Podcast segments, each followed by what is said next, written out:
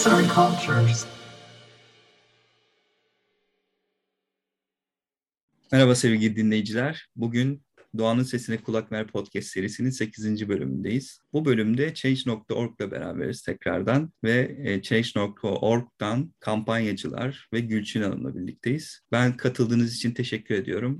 Kısaca isim soyisim aradığında kişiler sizin kim olduğunuzu bilebiliyorlar, görebiliyorlar ama biz bu program formatında kendinizi tanıtmanızı istiyoruz. Bir iki dakikalık ne yapıyorsunuz? Change.org'da Gülçin Hanım siz ne yapıyorsunuz? Diğer kampanyacılarımız ne yapıyorlar? Kısaca onlardan bahsedebilir miyiz? Buyurun Gülçin Hanım. Merhabalar, e, teşekkürler yayın aldığınız için. Ben Gülçin, Change.org Türkiye'de 3 e, yıldır çalışıyorum kampanyalardan sorumlu olarak. Benim görevim ben Change.org çalışanıyım kampanya başlatan kişilere strateji anlamında, duyuru anlamında, kampanyaları nasıl daha yaygınlaştırabilecekleri anlamında destek veriyorum. Çoğu kişi belki Change.org'da böyle bir iş yapıldığını bilmiyor, sadece bir web sitesi olduğunu düşünüyor olabilir. Elimizden geldiğince az kişiyiz ama destek olmaya çalışıyoruz. Aslında diğer konuklarımız asıl kampanyacılar. Onlar hani Change.org'da çalışmıyorlar ama kendilerini tanışacaklardır. Change.org'da bildiğiniz gibi herkes kampanya başlatabiliyor, kurumlar, kişiler. Bugün birlikte olduklarımız da bizim hayvan hakları alanı alanında en aktif kampanyacılarımız. Şu an için benim söyleyeceğim bu kadar. Teşekkürler. Bu arada nasıl kampanya başlatacağınızla ilgili bir önceki bölümümüzde Öykü ile konuşmuştuk. O bölümü de dinlerseniz geniş bir bilgi var. E, ben Öykü'ye söz vermek istiyorum. Buyurun. Merhaba, e, çok teşekkür ederim davet için de. Ben de Yunus Ara Özgürlük Platformu'nu temsilen katılıyorum. 2010 yılından beri Yunus Parkları'nın hayvanlı sirk ve hayvanat bahçelerinin, hayvan esaretinin özellikle sonlandırılması için mücadele ediyoruz. Mücadele alanımız çok geniş. Diğer hayvan hakları ihlallerine yönelik de pek çok hayvan hakları örgütüyle, oluşumlarla, vegan oluşumlarla da iç içeyiz. Onlarla da olabildiğince bir arada yürüyoruz ve ne tür bir destek, katkı, katılım gerekirse mücadelenin içindeyiz. Change.org platformunu da aslında bu mücadelenin bir parçası olarak kullanıyoruz. Elbette tek başına bizim tek bir mücadele platformumuz değil ama kullandığımız araç ve mecralardan biri ve çoğunlukla da etkili olduğunu özellikle geçmişte çok gördük ama şu andaki kampanyalarda da e, farklı örgütlerle yürüttüğümüz kampanyalarda da etkisini görüyoruz. Başarıya ulaşan çok kampanya var. Belki biraz daha detaya ineriz daha sonra. Şimdilik bu kadar aktarabilirim. Aynı zamanda Vegan Derneği'nde çalışıyorum. Teşekkürler. Ben Elif'e söz vermek istiyorum. Merhaba, teşekkür ederim. Ben Faytona Binme Atlar Ölüyor inisiyatifinin sözcüsüyüm. 2014 ee, yılında başladık eylemlere ve kampanyaya. Yaklaşık 6 yıl süren bir e, mücadeleden sonra diyeyim, 2 yıl önce bu sona erdi. Bu Change.org'un da herhalde başarıya ulaşmış kampanyalarından biri. Yine hayvan hakları alanında devam ediyorum ama şu an için e, atlar değil, genel olarak sokak hayvanları, daha e, farklı türlerde hayvanlar. Yani mücadelemiz bitmiyor. Şimdilik söyleyeceklerim bu kadar. Teşekkürler. Söz vermek istiyorum Yağmur'a. Merhabalar Rıdvan. Ee, herkese merhaba. Merhabalar. Davetin için teşekkür ederim. Benim ismim Yağmur Özgür Güven.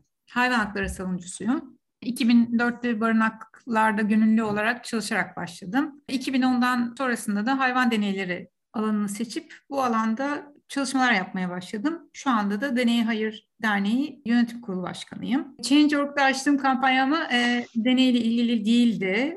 E, yani bugün beni davet etmenizi sağlayan kampanya tam da aslında ana konularımızdan biri olan e, sokaklarda özgürce yaşayan hayvanlarla alakalıydı. Ve bu hayvanlara yönelik insan tarafından yöneltilen şiddetle alakalıydı.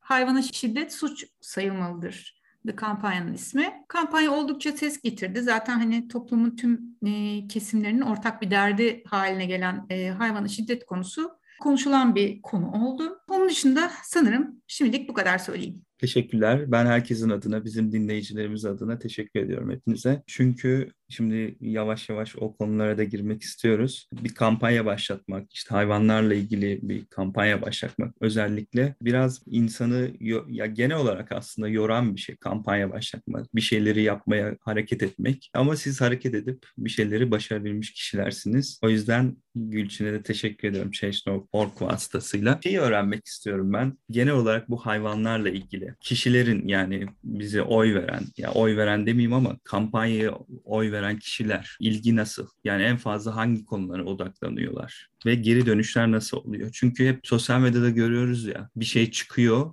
e, oy alıyor o kampanyacılar imzalıyor. Fakat iki ya da üç gün, bir hafta sonra en fazla iki hafta sonra bu kampanyalarla ilgili sosyal medyada herhangi bir şey olmuyor. Bu kampanyayı takip eden kişiler aslında neyin ne olduğunu biliyor. Genel olarak bizim ülke çapında bu kampanyalara ilgi oranı nedir? Siz memnun musunuz bundan? Ee, evet, ben cevaplayacağım sanırım. Hmm, Şimdi hayvan hakları alanı Change.org Türkiye'nin bu yıl bu arada 10. yılını kutluyoruz. Buradan da duyurmuş olayım. Belki ilk kez duyuruyoruz kamuya açık şekilde bu 10 yıl içerisinde e, her zaman en fazla ilgi gören kampanyalar arasında yer aldı hayvan hakları. Yani insanların ilgisi, imzası iyi. Oy demiyoruz biz bu arada. imza atıyor. Belli bir metnin altına imza atmak olarak bakabiliriz. Hani oy deyince biraz daha böyle anket gibi anlaşılıyor ama hani aslında bildiğimiz imza kampanyalarının daha önce hani ıslak hala da yapılıyor tabii ki. Bunun dijitale aktarılmış hali. Change.org diyebiliriz. E, burada insanlar belli bir metnin altına imza atıyorlar. Hayvan hakları alanında da ilgi dediğim gibi 10 yıldır en fazla imzalanan e, kampanyalar arasında her yıl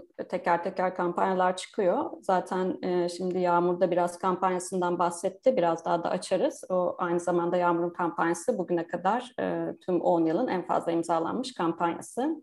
Hayvana şiddet suç sayılsın. 1,5 milyonun üzerinde imzası var henüz o rekoru geçen olmadı. Bu da aslında ilginin ne kadar yüksek olduğunu gösteriyor. Sadece 2021'e baktığımızda da bir yılda örneğin hani kabaca bir şey bilmek gerekirse 1842 tane kampanya başlatılmış. Geçen yıl özelinde de 2021 raporunda verdiğimiz bilgilerde 3 milyon 380 bin imza atılmış. Ee, en fazla imzalanan alanda hayvan hakları. En fazla kampanya başlatılan değil ama en fazla imza hayvan hakları için atıldı. Temelde konular aslında daha fazla imzanın geldiği e, alan bir yine aslında az önce de söylediğimiz hayvana şiddet üzerinden oluyor ve bu şiddetin cezasızlığı halen de devam ediyor. Yine açacağız onu daha buradaki uzman kampanyacılar o konuda daha bilgililer. Tabii ne oldu, ne bitti, yasa vesaire ne durumda. Ama halen bize gelen kampanyalardan yani başlatılan kampanyalardan bir cezasızlığın devam ettiğini görüyoruz. Sokak hayvanlarına yapılan şiddet olsun bazen evcil hayvanlara da oluyor. Bunların cezasız kalması insanların en fazla tepki gösterdiği konular arasında. E, yine aslında hayvana eziyetin başka bir türü olan hayvanat bahçelerinin kapatılmasına talep oldukça yüksek diyebilirim geçtiğimiz yıllarda. Yine Yunus Parkları da aslında bunun bir parçası. Ona yönelik kampanyalarda onlar da öykü bahsedecektir. İmzalar e, fazla. Şimdi tabii her konu aslında sadece bir hayvana yönelik şiddet değil de söylediğim hani şeye değineceğim unutuluyor meselesi. Aslında Change.org biraz da bunun unutulmamasını sağlayacak araçlar da sunuyor. Hani Twitter'da bir gün gündem oluyor. Her gün unutuluyor. Her türlü konuda maalesef bunu görüyoruz son dönemde Türkiye'de. Burada bir mesela o konuya imza atan kişiler aynı zamanda bir, e, bir birlik oluşturuyorlar. İletişim grubu gibi düşünebilirsin bunları. Kampanyayı başlatan kişiler bu kişilerle daha sonra e-mail üzerinden iletişim kurabiliyorlar. Diyelim ki örneğin işte Yağmur'un kampanyasından örnek vereyim. Bir imza teslimi yapıldı orada zamanında. Hani biz imza teslimi yaptık veya yapacağız. Hani yapacağız siz tekrar paylaşın kampanyayı veya atıyorum Yunus Parkları ile ilgili yeni bir gelişme oldu. O konuyu duyurabiliyor acil paylaşım ihtiyacı oluyor kampanyacının daha fazla ses getirmek için onları duyurabiliyor. O anlamda biraz hani diğer sosyal medya mecralarından farkı da burada. Belli bir amaç için bir araya gelebiliyor gibi insanlar oradan ve ses getirmeye devam edebiliyorlar. Belki buna çok kısa bir ekleme yapabilirim. Aslında bizim de bu ihlallerin unutulması, e, her yeni ihlalde bir önceki ihlalin ya da işkence vakasının e, unutulması e, o da en büyük sorunlardan biri. Sadece hayvana yönelik şiddet konusunda da değil. Aslında Türkiye'de o kadar çok ihlal oluyor ki hani çevre hakları, hayvan hakları, insan hakları, kadın çocuk hakları alanında pek çok e, ihlale denk geliyoruz ve her gün Twitter gündemi değiştiği gibi pek çok imza kampanyası da açılıyor ama burada aslında yapmaya çalıştığımız şey şu. Biraz önce ilk girişte dediğim gibi Change.org sadece burada çok önemli bir platform sunuyor. Bu taleplerin yazılı bir şekilde çok daha fazla kişiye ulaşması, kalıcı olması açısından fakat hak savunucuların e, yapmaya çalıştığı ve bizim de özellikle hayvan hakları savunucuları olarak yapmaya çalıştığımız en önemli şeylerden biri hak mücadelesinde çabalayan, hak mücadelesi için çabalayan toplulukları bir araya getirmek, onlara da ulaşabilmek ve tek başına bu yürütülemeyeceği için sadece imza kampanyası yani genel olarak bunu söylüyorum. Bazen tek başına imza kampanyası açarak başarıya ulaşan talepler de oluyor elbette ama daha köklü sorunları çözmek için e, genellikle eş zamanlı olarak pek çok şey yapıyoruz. İşte mesela Change.org'da kampanya mı açıldı? Bunun üzerine bir basın bülteni hazırlıyoruz hemen bir iki gün sonra. Daha sonra onun takibini yapıyoruz, eylem yapıyoruz ya da öncesinde veya sonrasında alanda eylem. Sonra bunun eğer imkanı varsa yerel yönetimlerle veya merkezi yönetimle, milletvekilleriyle lobicilik faaliyetleri oluyor. Ve bunları sürekli birer güncelleme olarak Change.org'dan geçiyoruz, sosyal medyadan geçiyoruz veya özellikle hayvanları koruma kanununda yapılacak değişiklikler sırasında neredeyse her hafta farklı bir TT çalışması oluyordu Trending Topic Twitter'da ve hayvan hakları grupları aynı zamanda çevre gruplarıyla da iletişime geçerek mümkün olduğunca tabii e, dahil etmeye çalışıyordu. Yani tek başına yürümüyor. Eş zamanlı farklı platformlardan farklı şekillerde araçlarla ve yöntemlerle yürütüldüğü takdirde zaten e, bunun etkisini daha iyi görebiliyoruz daha uzun yıllara yayılabiliyor, sürekli takip edilmesi gerekiyor ve şeffaflık gereği de yapılan her gelişme, her mücadele paylaşılıyor imzacılarla. Hatta şey de Change.org'un şu anlamda da bence e, önemi var. Mesela hayvan hakları ile ilgili Örneğin bir Yunus Parkı kapatıldı ya da Yunus Parkı mühürlendi ve bu çok iyi bir gelişme ilk etapta. Bunun takibini elbette yapmak gerekiyor ama bu Yunus Parkı'nın kapatıldığını nın duyurusunu e, mevcut bir kampanya varsa oradan yapabildiğimiz gibi aynı zamanda ekiple görüşerek mesela şey yapıyoruz. Hayvanat bahçeleriyle ilgili bir kampanya varsa ya da bununla ilintili bir kampanya varsa oranın da takipçilerine, imzacılarına güncelleme gönderiyoruz. Bakın böyle bir gelişme oldu. Bu hepimiz için umut veriyor. İşte bu kampanya için de aynısını yapabiliriz. İşte bunu nasıl başardılar? İşte e, belediye üzerinde çok daha büyük bir baskı oluşturarak yaptılar. Mesela. Böyle bir güncellemeyle insanlara da umut veriyor. Farklı alanlara da bu haberi yayabiliyoruz. Aslında şöyle oluyor herhalde. Birbirinin aynısını düşünen, aynı sorunlara çözüm bulmak isteyenler bir arada toplanıyor ve o kişilerin belli bir sayısı olunca tabii bu yetkili kişilerde o sayıya, sayının çok önemi yokmuş gerçi onu da daha önceden öğrenmiştim. Bir kamuoyu oluşturuluyor ve buradan da aslında başarılı olan kampanyalar ortaya çıkıyor. Hazır bununla birlikte şeyi de sormak istiyorum ben. Şimdi hayvanlarla ilgili herkes ses veriyor gerçekten. Ben de görüyorum.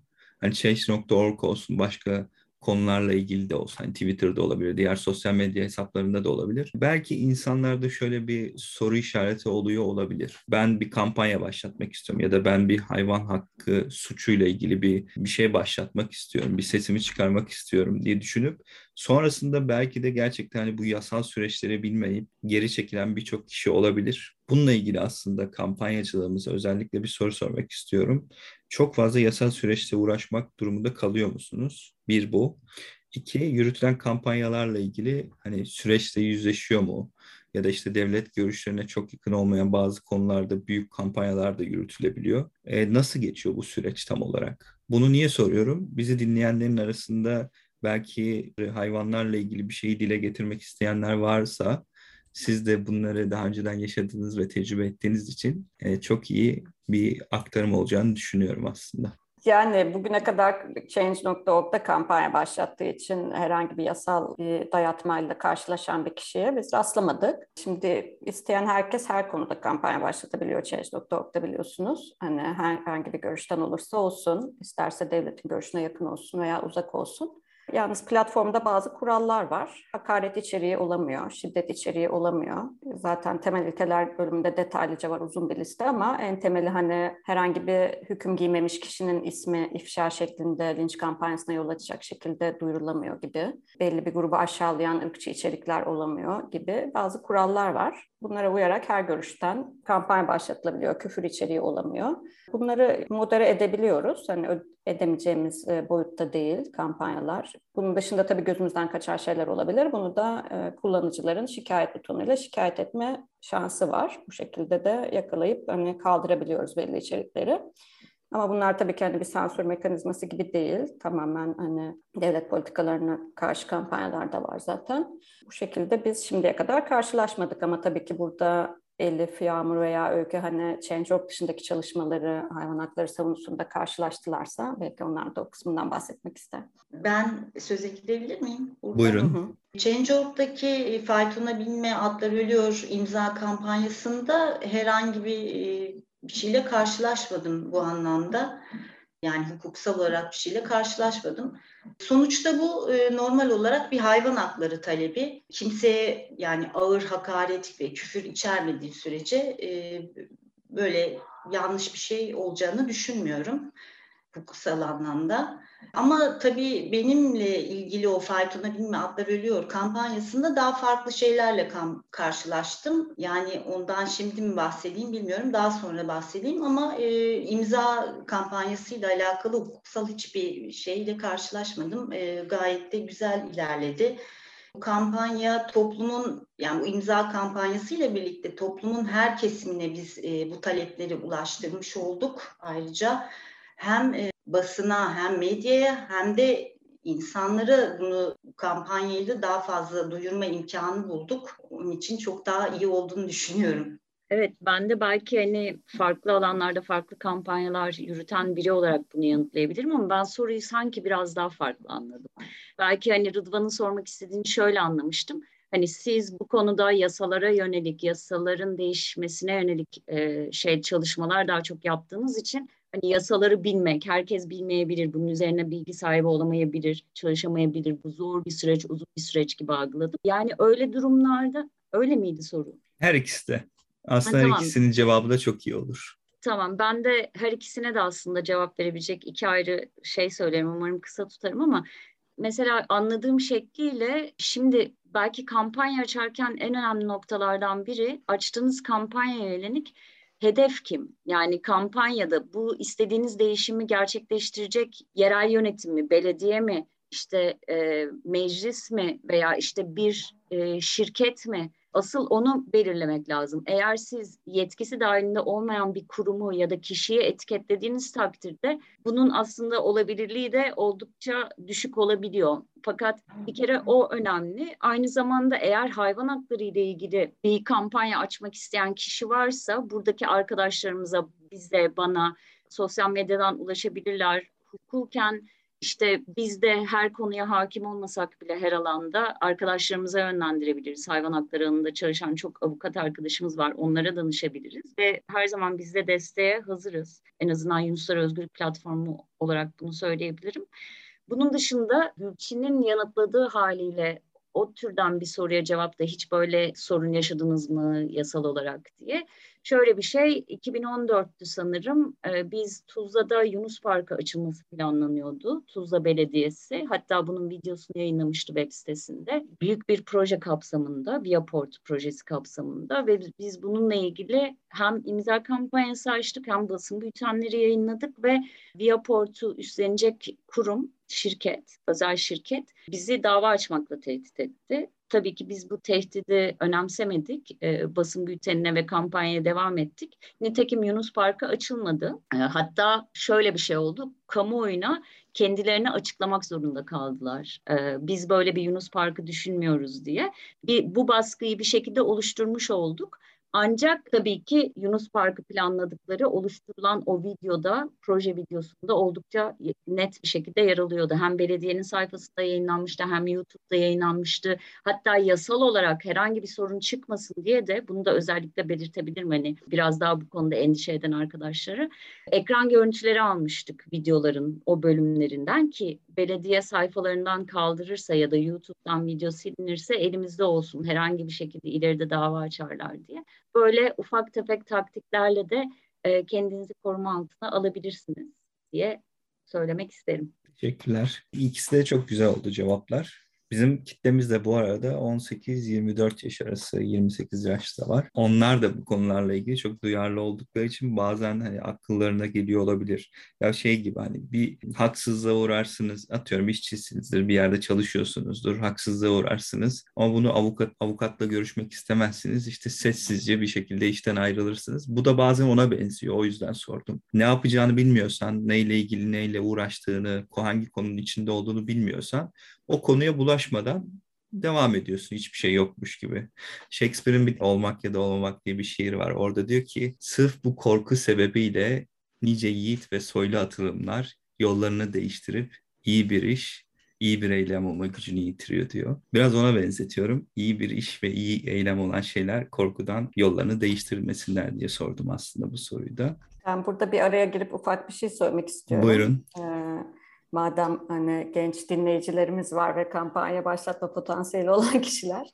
Ee, şimdi mesela şöyle de yapıyoruz. Biz tabii burada hani kampanyacılarla ulaşabildiğimiz kadar iletişimde olduğumuz için bir şekilde buradaki kampanyacılarla benim iletişimim, tanışıklığım var. Önceki hani burada çalışan diğer arkadaşlarım da. Birey olarak hani daha önce hayvan hakları alanında çalışmamış kişiler de gelip kampanya başlatabiliyorlar. Çok güzel bir fikirleri olabiliyor. Ama belki kendilerini yalnız hissediyorlar ilk etapta.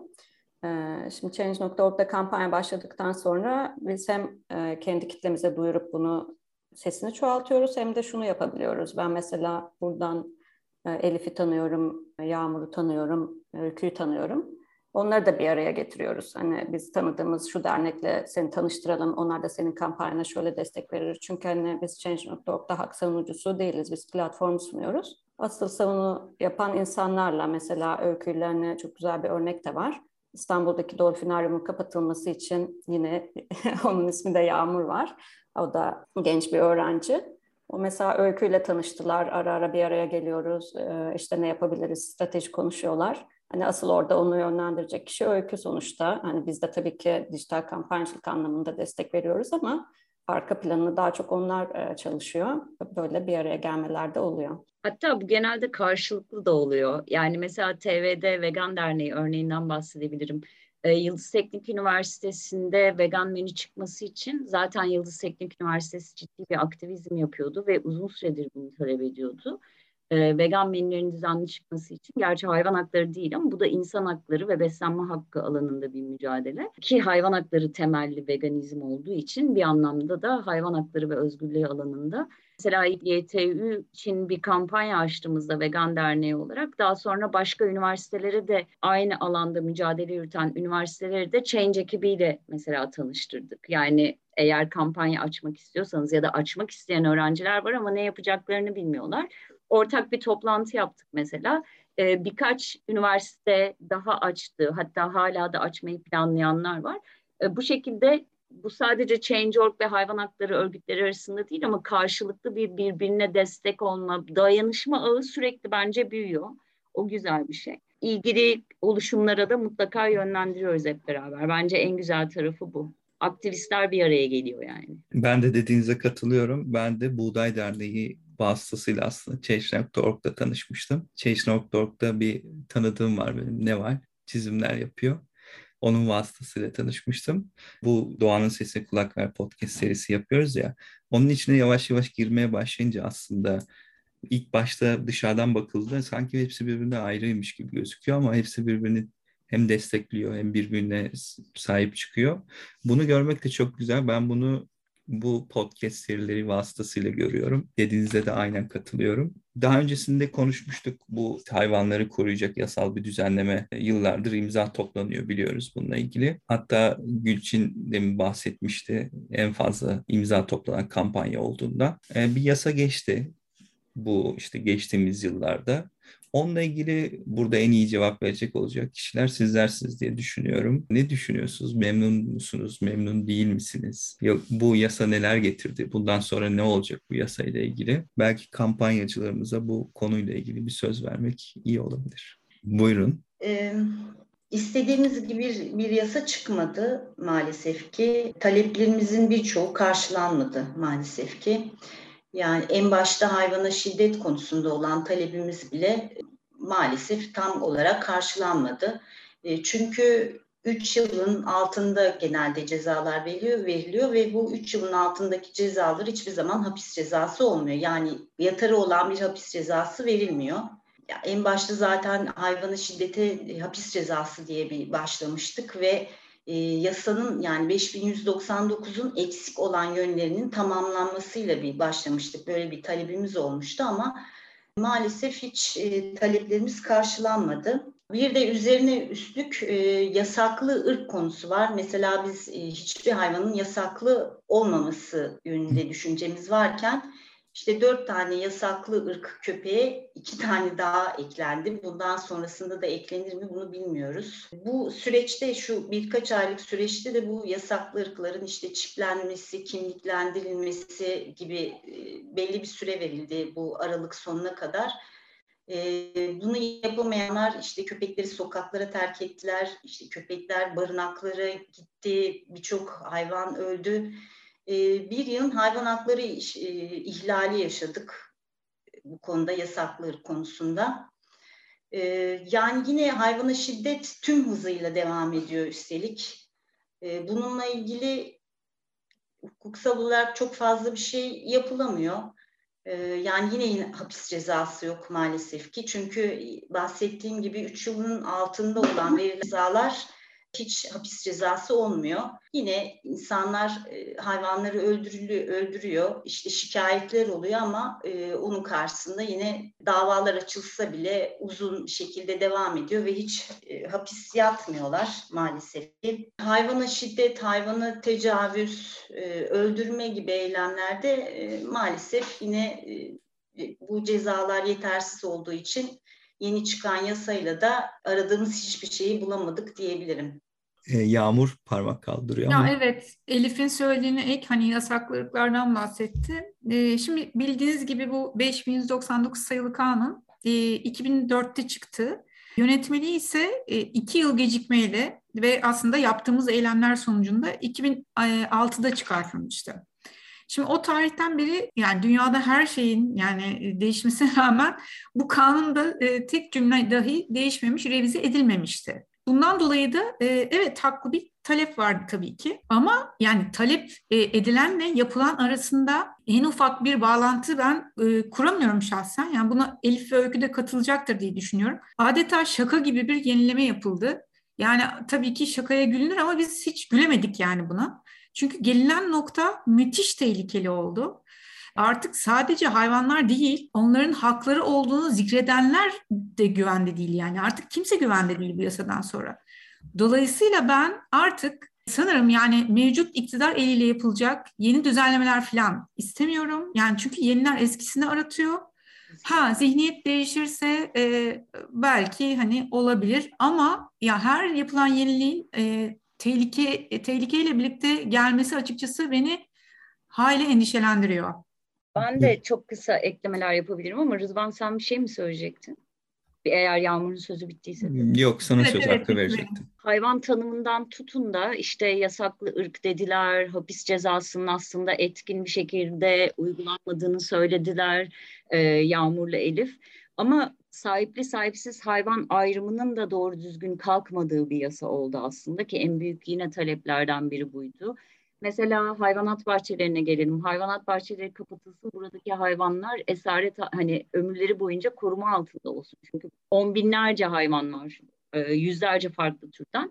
Fakat ne yaptılar? Bunca veriye rağmen, e, bilimsel bilgiye ve etik dayanaklara rağmen yeni hayvanat bahçeleri açmayı kolaylaştırdılar ve bireylere bile hayvanat bahçesi açma izni tanıdılar. Onu geçiyorum. Mesela Yunus parklarına gelin.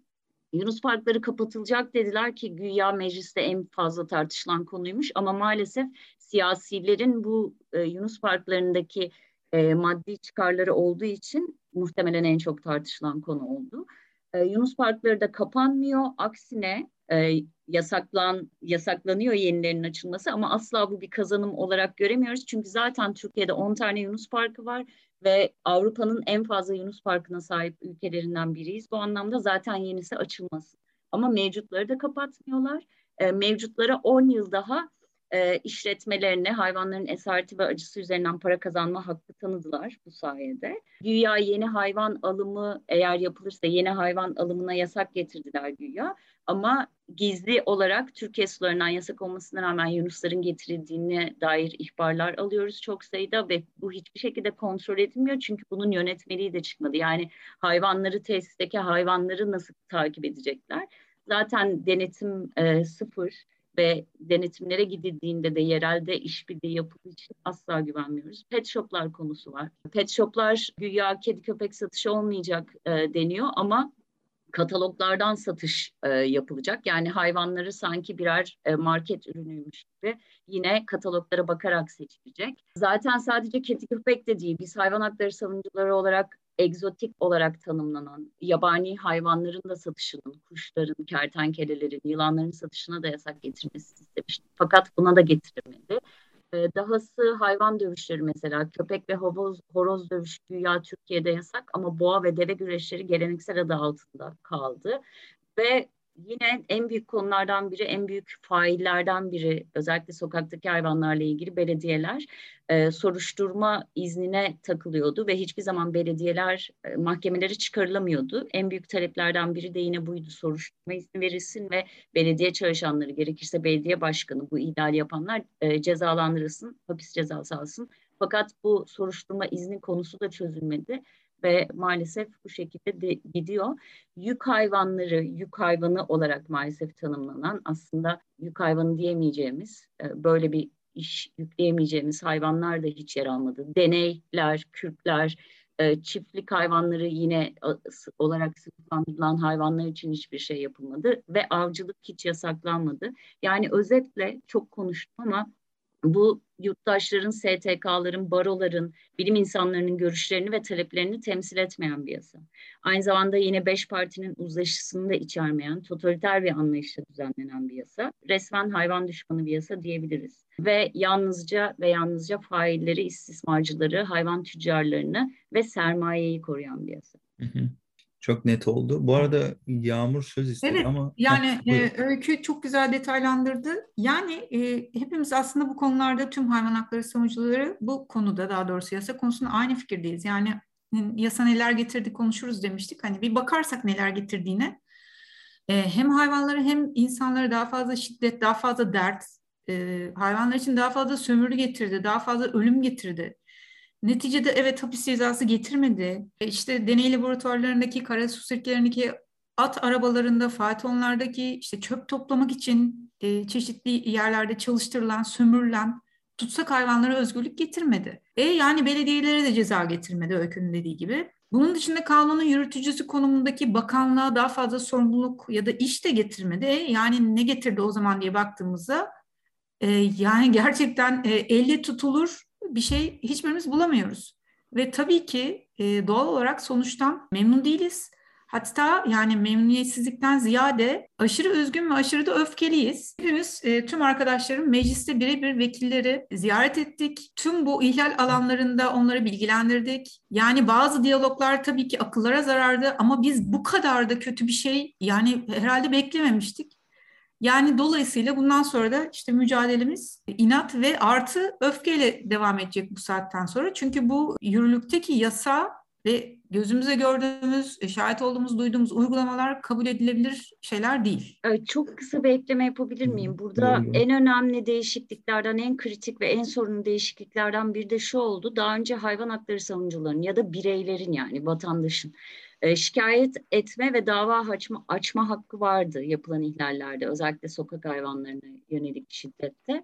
Fakat şimdi eğer suçüstü olmazsa şikayet hakkımız olmuyor maalesef. Eskiden şikayet hakkımız vardı. Bunu elimizden aldılar.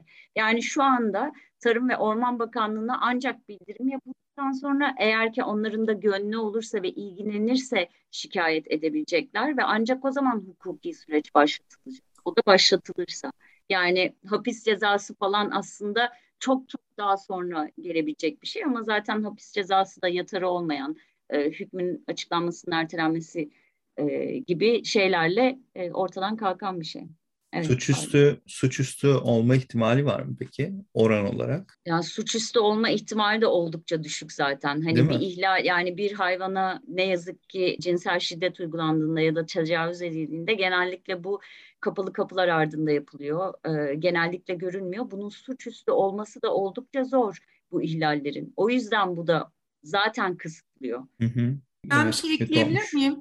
Tabii. Ee, yani hani suçüstü olma o düşük ihtimalin gerçekleştiğini düşündüğümüz senaryoda dahi zaten al, alacağı ceza yani bizim anladığımız anlamda hapis cezası zaten olmayacak. Yani hapse girip o insan işte aylarca yıllarca hapiste zaten yatmayacak. Zaten e, iktidarın yasa çıkmadan önce işte biz hapis cezası getiriyoruz diye aslında toplumu yanılttığı ve bizimle düzeltmeye halen çalıştığımız mesele bu çok önemli bir meseleydi. Bu buydu zaten. Yani o suçüstü olan çok düşük ihtimalde dahi zaten e, yine hiçbir şey olmayacak. Yani işte buna sebep olarak bu yasanın hazırlanma ve başka diğer yasaların hazırlanma sürecinde yani bu da aslında çok acı bir konu. Şu öne sürülüyordu. İşte cezaevlerindeki doluluk oranı çok fazla, işte savcıların iş yükü çok fazla. Yani e, böyle bir şey kabul edilemez yani çok fazlaysa çok fazla soruşturma büroları kurulmasını talep ettik. Yani bizim bir resmen bir kitap gibi bir şey hazırladık ve sunduk bunu. Hepsinin bütün dayanaklarını çok sağlam temellere dayan, dayandırarak isteklerimizin hepsini çok ayrıntılı ve çok net anlaşılır dille yazarak belirttik. Çözümleri de ortaya koymamıza rağmen gene de çözümden yana gidilmedi ve ortada bir cezasızlık var ama toplumdaki çoğu kişi maalesef ki bunu görüyoruz. Hayvana şiddet artık bir hapis cezasıyla sonuçlanıyor zannediyor.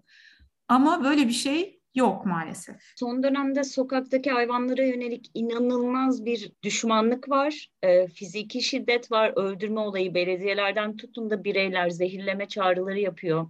İşte ünlü şarkıcılar e, çağrılar yapıyor hayvanlara karşı. Ya bunları bile şikayet ediyoruz CİMER üzerinden ancak herhangi bir sonuç alamıyoruz ve bunlar takip edilmiyor. Yani en yakınımıza bakalım e, bu yasadan sonraki gelişmelere. Şu an için benim bildiğim kadarıyla hapis cezası alan, uzun yıllar yatacak kadar ceza alan kimse yok diye biliyorum ben. Henüz Yanlışım olmadı. varsa düzelt. Evet. Doğru henüz olmadı. Ben de kısaca bir ek yapabilir miyim? Tabii buyurun. Şimdi 2004 yılında hayvanları koruma kanunu çıktı ama 1389 belediyeden 1200 tanesinde kısırlaştırma ve rehabilitasyon merkezi yok. Düşünün. Yani çoğu belediye bir bakım evi, geçici hayvan bakım evi kurmamış durumda. Yani kısırlaştırma ve rehabilitasyon çalışması yapmıyorlar. Şimdi bu e, yasada da nüfusu 75 bin üstü olan belediyelerin e, bu yıl sonuna kadar bakım evi kurmaları şartı var. Ama 75 bin altı olan e, ilçelerde bakım evi kurma zorunluluğu yok. Yani oralarda ne olacak? Oralarda e, belediyeler hayvanları toplayacak. Yani yasada böyle yazıyor. En yakın ilçeye götürecek. Yani e, kısırlaştırma merkezi, bakım evi olan bir ilçeye götürecek. Ama tabii ki bu gerçekleştirilmeyecek. E, çoğu zaman da e, toplanan hayvanlar e, oraya götürülmeden ıssız alanlara, dağlara, ormanlara terk edilecekler. Çünkü e, yıllarca bu zamana kadar böyle yapıldı.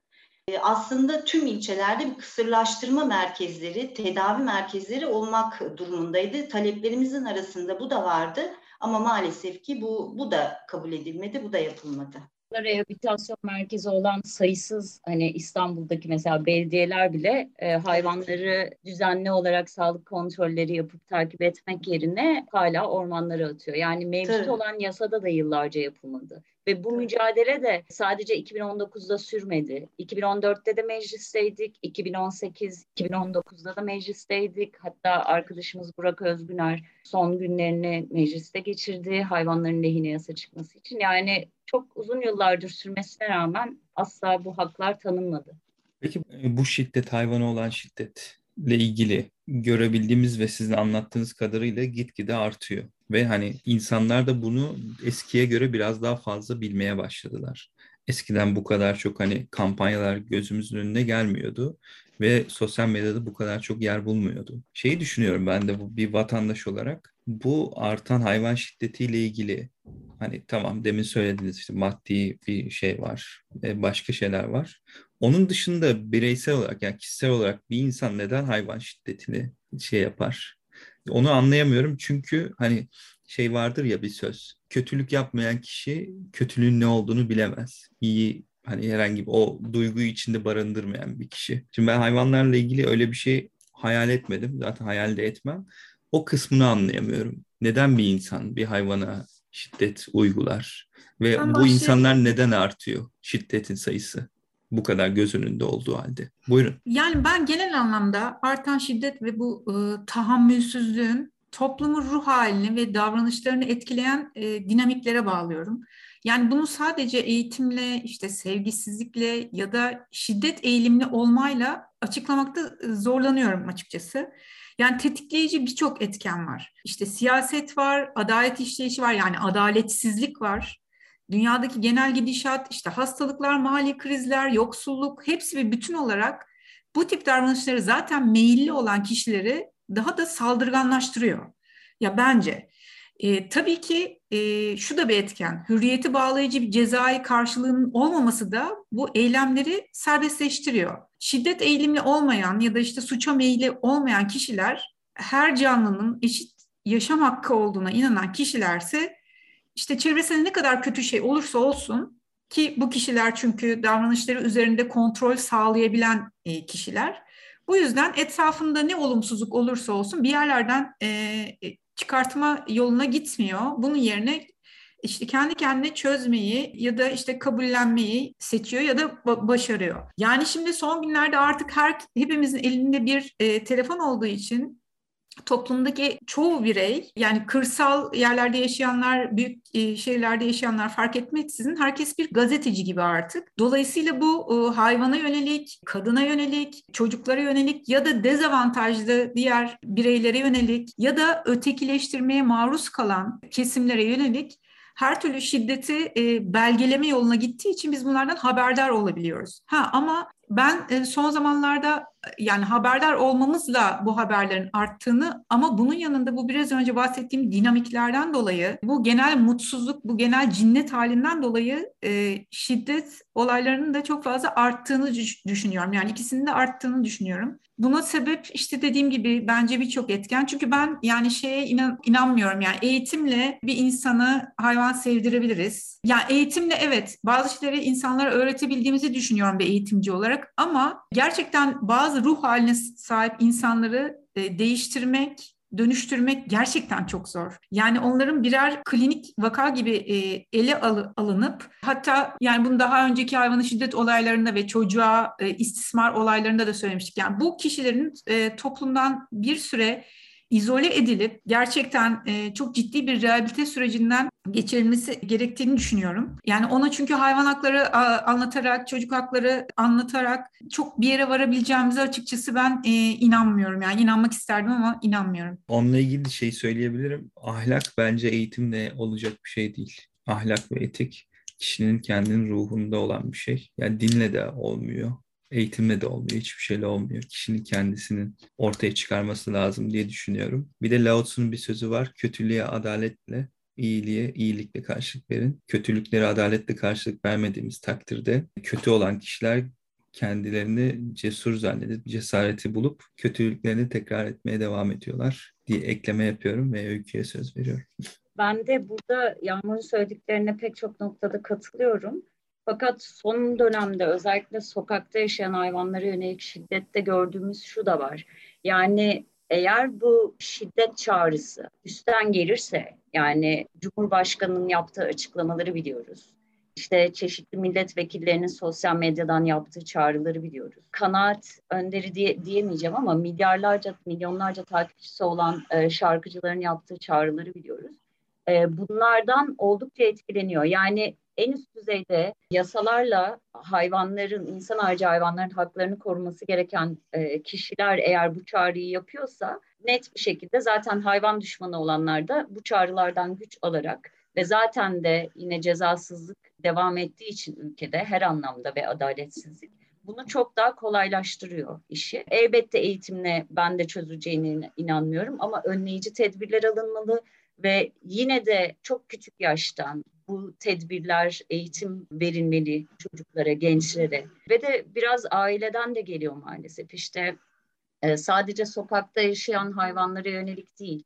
Her şeyden önce hayvanların bir malmışçasına, hayvanların o mal statüsünü kaldırmadığımız sürece insanların zihninden öncelikle ve yasalardan tabii ki o mal statüsünü kaldırmadan e, maalesef bunu aşamayacağız. E, çünkü hala hayvanat bahçesinde kapalı kafesler ardında sergilenen hayvanların çok tatlı, sevimli olduğunu e, düşünen aileler var. Ve bunu değiştirmek de e, yasal olarak da hükümete düşüyor. Yani bu mal statüsünü, bu zihniyeti değiştirmediğimiz sürece ne yazık ki bu şiddet devam edecek. Yani mesela e, balıklar için de aynı şey geçerli. İşte okyanusta, denizlerde yakalanan balıklar çoğunlukla hayvan olarak bile görünmüyor. Hakları varmış gibi algılanmıyor veya işte eşekler, atlar e, sanki fayton onların işiymiş gibi ya da yük taşımak, yük hayvanı diye bir tanım var. Yani bunları değiştirmediğimiz sürece hayvanlara şiddet devam edecek. Teşekkürler. Yavaş yavaş böyle sizin kendi yürüttüğünüz kampanyalarla ilgili olan sorulara geçmek istiyorum. Öncelikle Öykü'ye sormak istiyorum. Hepsinden biraz azıcık azıcık fragman fragman bahsettik ama konuşurken. Ee, orada aslında cevaplanması gereken ve bu soruyla önceki soruyla bağlantılı bir şey daha var. İnsanlar bu yunusları görmeye, işte hayvanat bahçesine gitmeye neden devam ediyorlar?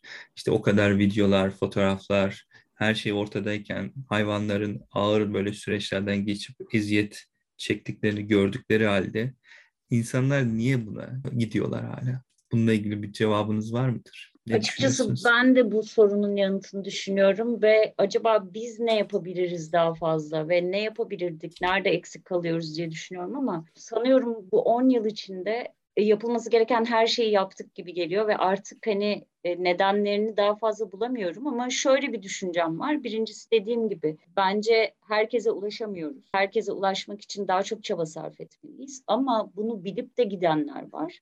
Bunun sebeplerinden biri ne olabilir diye düşünüyorum. Mesela fenomenlerle, internet fenomenleriyle genelde bu tür çalışmaları Yunus Parkları yapıyor. Yunus Parkları bu fenomenleri davet ederek belirli bir ücret karşılığında onlara reklamlarını yaptırıyorlar. Bence bu da bunun bir etkisi. Ee, daha da önemlisi ve arka planda aslında daha da güç olan turizm şirketleriyle anlaşmalar yapıyorlar. Tabii ki ortada para olunca e, turizm şirketi de kazanıyor, Yunus Parkı da kazanıyor. E, yurt dışından mesela atıyorum Türkiye'de özellikle zaten Yunus Parkları turistik bölgelerde Antalya, Muğla, Aydın ve İstanbul gibi bölgelerde Türkiye'ye getirdiklerinde e, tur otobüsleriyle çeşitli yerleri gezerken Yunus Park'ın da programı alıyor.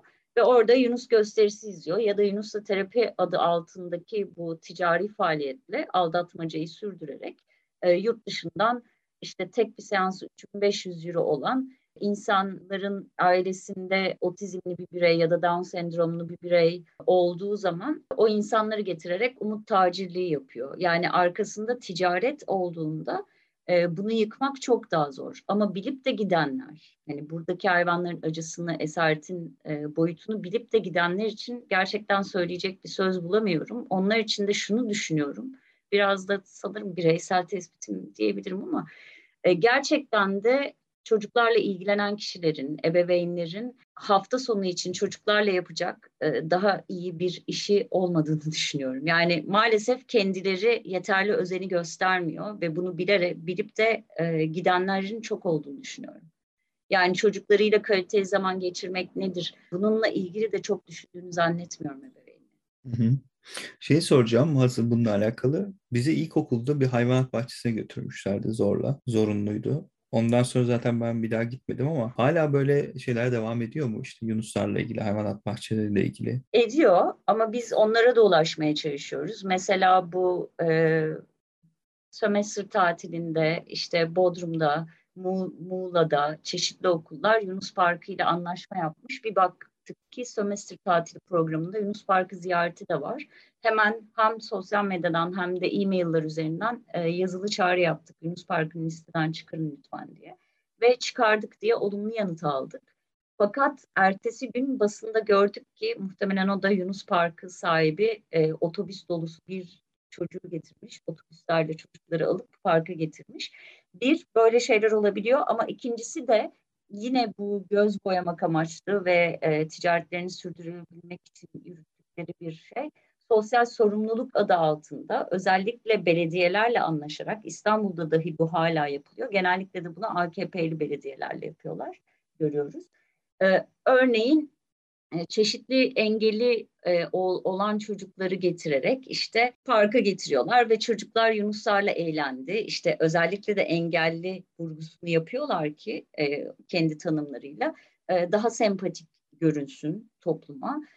Bu şekilde bir sağlamcılık üzerinden de yürüyor. Böyle bir stratejileri de var. Bu da devam ediyor. Belki çocuklar istemiyor, gitmek istemiyor. Oraya gittiklerinde e, belki acılarını göremiyorlar ama belki seslerini duyuyorlar yani. Bence çocuklar hayvanların acıları görebiliyorlardır. Evet. Kesinlikle. Öyle düşünüyorum. Gülçin'e bir soru sormak istiyorum. Malum köpeklerle ilgili. Biliyoruz ki bu işte yakın zamanda gene Bayağı bir şey olmuş bu arada. Bu bir yıl içerisinde, iki yıl içerisinde köpek saldırıları ile ilgili bir konu vardı. Onunla ilgili Change.org'a köpeklerin toplatılması ile ilgili bir imza kampanyası başlatıldı mı? Ya hiç böyle bir talep geldi mi? Çünkü o konuyla ilgili de bir ayrım var. Onunla ilgili de başka bir soru soracağım daha sonrasında. Demin söylediğin gibi etik veya işte bireysel olarak desteklemediğiniz kampanyalarda durduruyoruz. Hani etik ve bireysel olarak demeyeyim de Yok onu ben düzelteyim de. evet evet. Ee, bizim Durdurduğunuz kampanyalarla ilgili direkt sorayım hatta ona bağlayarak köpeklerle ilgili. Yani bizim bir kampanya bireysel görüşümüzü yansıtmıyor. Kendi ekibimiz içinde de farklı görüşlerde insanlar olabilir bu konuda bile belki de. Ee, bazı temel ilkeler var sadece. Hani temel Hı-hı. ilkeler sayfasından hatta söyleyeyim birkaç tanesini. E, nefret söylemi içeremez, başkalarını yanıltıcı içerik olamaz, başkasıymış gibi davranamaz, özel hayatı ihlal edemez, e, nefret söylemi yaralamaz ve şiddet içeriği yaralamaz gibi. E, onun dışında gelip zaten hani bize böyle bir şey başlatı talebiyle gelinmiyor. Açık bir platform olarak hmm, kişiler gelip burada change.org sitesine girip kampanya başlatabiliyorlar. Biz hı hı. sadece hani sonradan o içerikleri günlük olarak baktığımız için bugün hangi kampanyalar başlatılmış diye oradan hani ırkçılık varsa, nefret söylemi varsa yani en çok hani bizim kaldırmak zorunda kaldığımız içerik bu oluyor aslında. Son dönemde de hani artan belli bir gruba yönelik ırkçı söylem varsa bu platform kuralları gereği siliniyor, kaldırılıyor platformdan. E, veya bir kişi adı ifşa edildiyse orada kişinin adını kaldırma yoluna gidiyoruz kampanyayı. Kaldırmıyoruz hani böyle bir suç işlediği öne sürülen birinin adı varsa. Ee, bunun dışında köpekler toplatılsın e, diye bir kampanya var platformda yok değil. Ee, sokak köpekleri toplatılıp güvenli barınaklarda olsun diye. Şimdi bununla ilgili bize aslında hayvan hakları savunucularından bir uyarı geldi ve bunun üzerine de konuştuk. Ee, şu anda var olan yani şöyle bir kampanya olsaydı muhtemelen daha e, farklı bir önlem alabilirdik, kaldırma yoluna gidebilirdik. Hani o şiddet çağrısına girerdi çünkü sokak köpekleri zehirlensin gibi bir şey olsaydı. Tabii ki bu bir şiddet çağrısı. Ama benim gördüğüm kadarıyla bu toplatılsın diyenlerin bir kısmı e, bunun barınakların daha güvenli ve iyi yerler olduğunu hayvanlar için düşündüğü için başlatıyor. E, burada da bizim düşündüğümüz aslında hani bir görüşü bastırmak yerine karşıt görüşün e, de ön plana çıkarak bu konunun bir tartışma platformu olması ve karşı tarafı ikna yoluna gidilmesi burada. Bizim de hani yaptığımız zaten kendimiz öne çıkardığımız kampanyalarda hep e, alandaki uzman kişi veya kurumlardan görüşlerini alarak ilerliyoruz. E, bunu söyleyebilirim. Zaten burada hayvan hakları savunucuları çok güçlü. Hani onun imzacıları da çok güçlü. Daha fazla platformda bizim öne çıkan kampanyalar bu konudaki daha doğru söylemler oluyor barınakların e, hem uygun koşullar olması, e, bu zehirlemelerin toplatılmalarının durması, mesela son geçtiğimiz aylarda en fazla imzalanan kampanyalarda bu alanda oldu aslında. Bu toplatılmalar konusunda epey kampanya başlatıldı to- belediyelerin toplamalarına karşı. O tarafta daha fazla imza topladığını söyleyebilirim ama diğer tarafta ne dediğim gibi biraz da bilmemekten kaynaklandığını düşünüyorum. Sanki hani şöyle de bir şey benim gözlemime göre. Sokakta hayvanlar da mutsuz barınaklar da daha iyi bakılırlar. Hani hiç barınağa gitmemiş kişiler bunun böyle olduğunu da düşünüyor olabilirler. Buradaki arkadaşlarımızın da mücadelesiyle daha fazla insan her gün bilinçleniyor diye düşünüyorum bu konuda. Barınaklarında toz pembe olmadığı hatta bir ölüm kampı gibi olan barınakları da kampanyalarda görüyoruz. Hatta en fazla kampanya başlatılan hayvan haklarında hani başta sormuştunuz. Hı hı. Bir alanda barınakların durumu. Bu konuda hani çok fazla kampanya var X barınağına yönelik. Ee, bu barınakta şöyle şöyle ihlaller yapılıyor gibi. Bunlar da oldukça imzalanan kampanyalar arasında. Teşekkürler. Yani bir hakkı savunurken hı hı. yanıtladığınız bence çok güzel oldu. Bir hakkı savunurken diğer hakkı ihlal etmemek buradaki asıl herhalde şart oluyor. Yağmur söz istiyor ama buyurunuz. Evet evet e, bu konuyla ilgili ben de geçen gün e, Bununla ilgili bana e, Fethiye'deki bakım evi gönüllü grubundan bir arkadaşım bir ekran görüntüsü attı. Change.org'da açılmış bir kampanyanın ekran görüntüsüydü bu.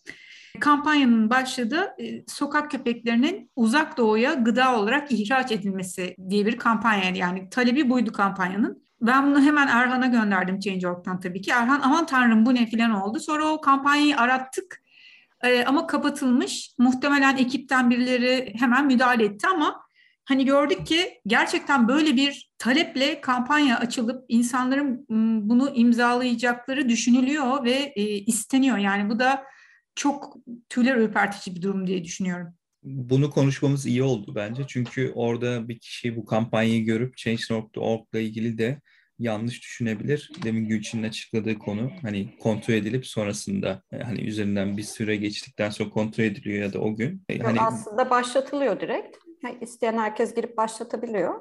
Biz Ama sonra kontrol hani, ediyorsunuz. E, burada evet çalışanları kontrol ediyoruz derken hani tabii ki başlatılan kampanyaları gözden geçiriyoruz. Hani gündemde ne var, biz hangilerini kullanıcılarımızla paylaşabiliriz gibi gözden geçirirken herhangi bir ihlal varsa bunu da görüp değerlendiriyoruz tabii ki. Bence bu konu güzel oldu. Çünkü ben ek yapabilir miyim?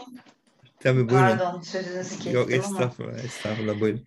Şimdi sokak hayvanlarının yaşam alanları tüm kamusal alanlar. Yani parklar, sokaklar, işte bahçeler, mahalleler. Yani tıpkı bizler gibi.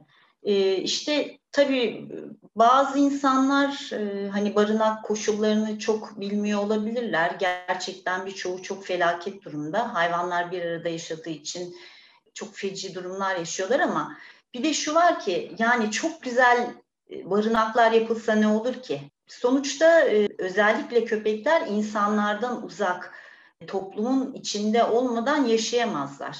Yani sadece köpekler e, bir arada böyle bir şey mümkün değil. Yani yüzyıllar boyunca biz köpeklerle, kedilerle zaten bir arada yaşamışız. Yani ne oldu da son günlerde böyle çok büyük bir sokak köpekleriyle ilgili bir sorun varmış. Köpekler e, saldırıyormuş, parçalıyormuş gibi bir algı yaratılıyor. E, bunu tamamen ben e, siyasilerin bir takım söylemleriyle başladı aslında. Bir siyasetçinin diyeyim bir söylemiyle başladı. Sonrasında da işte medyanın kışkırtması, sürekli olarak e, sokak köpekleri saldırıyor saldırıyormuş gibi bir algı yaratılmaya çalışılıyor. Mesela bir köpek aslında oynamak için koşuyor ama o saldırıyormuş gibi bir e, şekilde sunuluyor. Bu hem e, yazılı e, görsel medyada hem de TV'ler, te, televizyon haberlerde de böyle bir şekilde yansıtılıyor.